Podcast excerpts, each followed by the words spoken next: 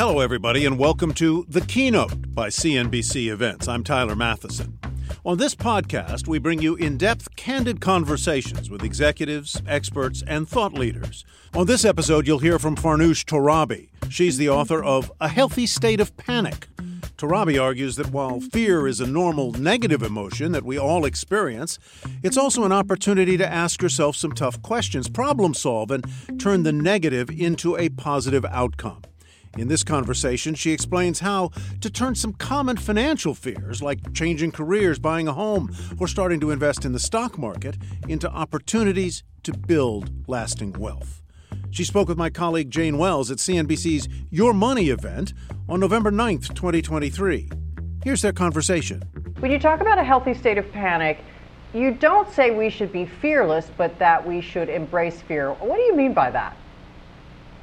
Well, I don't know about you, Jane. I've never really mastered the art of fearlessness because I think the way that fearlessness works is that it doesn't.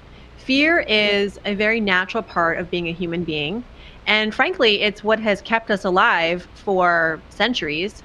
And our relationship with fear today has really evolved, where fear shows up not only when our lives are at stake, but also when our livelihoods are being threatened. So if you're feeling fear at life's crossroads pertaining to your finances, your career choices, your relationships, I think it's important to listen to that fear because what I've discovered in my own journey and through interviewing a lot of talented people who've accomplished a lot of great things that when they listen to fear, what they're really doing is they're listening to their instincts, they're understanding who they are, what they value, what they protect, and then they'll go and do that thing that presents as scary, but they'll be able to do it with a better sense of who they are and what they actually want to protect in that process. And they'll come out of that on the other side of that road potentially more successful or at least feeling very successful.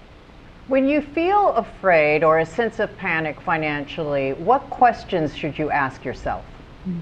You know, I'm a journalist like you, and so asking questions is my instinct. And I think we can all do this. And when fear shows up, whether it's the fear of rejection or uncertainty, I cover many fears in the book.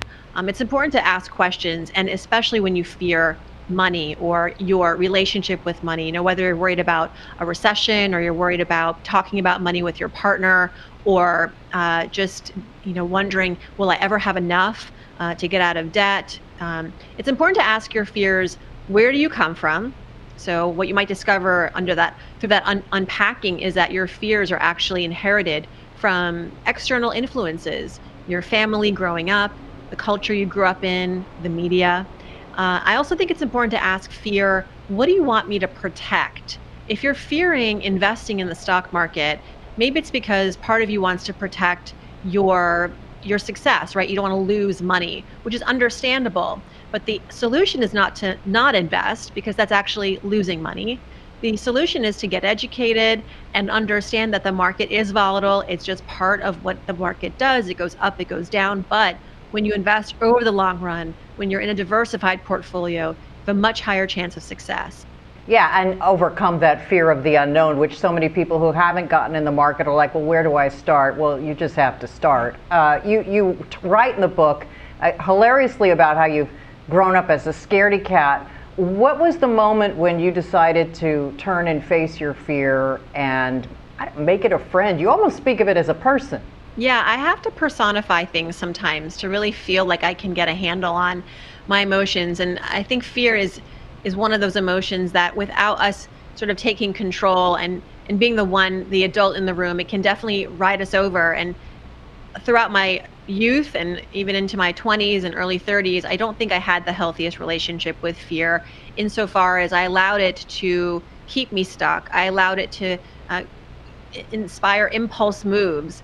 And just i hit a lot of dead ends. And ultimately it was when i realized that um, slowing down and recognizing your emotions, even the bad ones, can be positive. There's a whole body of research behind this. It's not just me saying this. It's it's science as well that when we are more in touch with all all of our emotions, that the goal isn't just to be happy all the time, that when you're sad, feel it, look at it. When you're angry, feel it, experience it, unpack it. Fear, similarly, it's important to be in touch with all of your emotions because that's where you start to really have a more emotional intelligence around who you are, what you care about, what's important to you.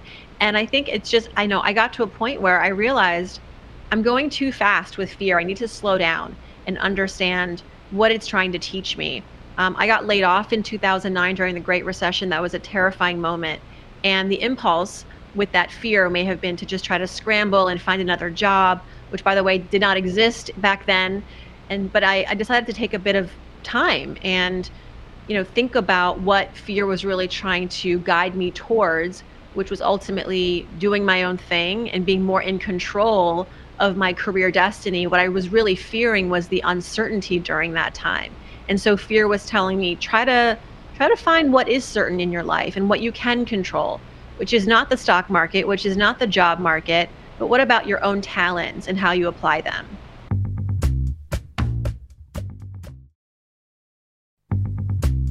There's so much to be concerned about right now. We've got uh, uh, two wars going on in the world, creating havoc. We've got uh, high interest rates. It's very difficult to afford a home right now. But you say rather than be, when you're afraid of these big things, you need to break it down really concrete to what it means. Can you give me an example of mm-hmm. this sort of like, oh, I don't know what to do, and then really breaking it down? Right. It's normal to fear these big what ifs. Uh, war is terrifying.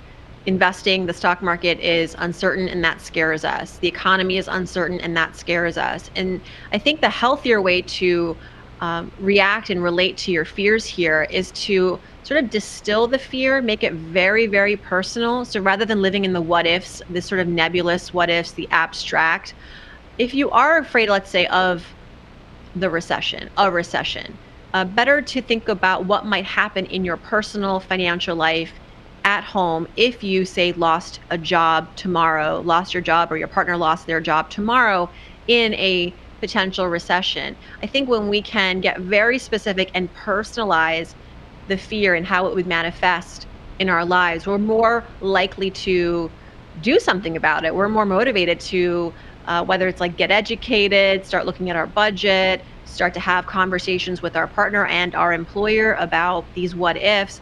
And then what you've done essentially is you've taken this fear and you've used it as a tool to help you map out a road a roadmap um, in the event that something like this may happen. It's it's really a fear here. It's an opportunity to uh, see how it could manifest in your personal life. When fear enters our brain, particularly financial fear, we don't like it, but the benefit of that is that our brain is prompted to find a lasting cure. And usually that cure is to make a plan, get educated. I mean, you also talk about, you know, when facing a, a fork in the road, um, doing a worst case scenario. Can you give me an example in your life where you had this decision and you and you went through a worst case scenario play out? Well, oh gosh, where, where to begin? Um, there was a point in my career when I, uh, you know, was focused too much on just trying to make money. And actually, I was quite young. I was in my 20s, and I was, you know, understandably, I was trying to like, you know, make a lot of money so that I could pay off my student loan debt and make live make a living in New York City. I was afraid of not having enough, and um, there were periods where I would look at my bank account and wondering why don't I have enough money saved? I'm working my tail off, and it was because I wasn't afraid of something else, which is, you know, how I'm going to be able to live below my means. The fact that money could escape me, um, that if I'm not conscious of my spending, um, you know, I could end up spending on frivolous things and and things that weren't meaningful to me. And so, um, I thought the worst case scenario was not making enough money, when maybe the worst case scenario was making money and not spending it wisely. Sometimes we have to hold these so this, these two fears in balance and make sure that if you're somebody that's focused solely on earning, that you're also maybe focused too on how you're spending and managing that money because it's almost as important, if not more important. Um, so that's one example. Um, another example is I was dating and uh, I was an ambitious woman, financially ambitious woman, and I was striking out on the dating field because, um, for whatever reason, I think uh, for some men in my cohort, uh, meeting a woman who uh, was vocal about being financially ambitious and career ambitious um, wasn't their cup of tea. And I was told this by many people to just, you know, tone it down. You're too much. And I did for a while. I l- allowed that fear to sort of keep me, um, make me small on the dating field. And first dates never turned into second dates. And, you know, Jane, ultimately, I just got really tired of that because it turns out when you bring your financial fears uh, to a dining table in a restaurant in New York, it's exhausting.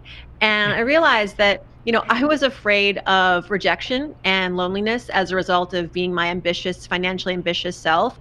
But I wasn't afraid of something even more terrifying, which is that along the way, I was becoming a shell of a person. I was becoming someone that I didn't recognize, I didn't like, and I was missing out on my full potential. And focusing on that far more scarier outcome was the wake up call that I needed to realize I'm enough and being financially ambitious is nothing to be ashamed of and, you know, I'm married now for 11 years. Things will work out.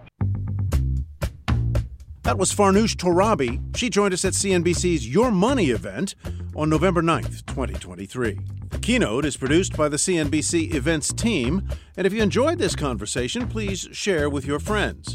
You can visit CNBCevents.com to learn about upcoming events and how you can join us. We'd love to have you there. I'm Tyler Mathisen. Thanks for listening.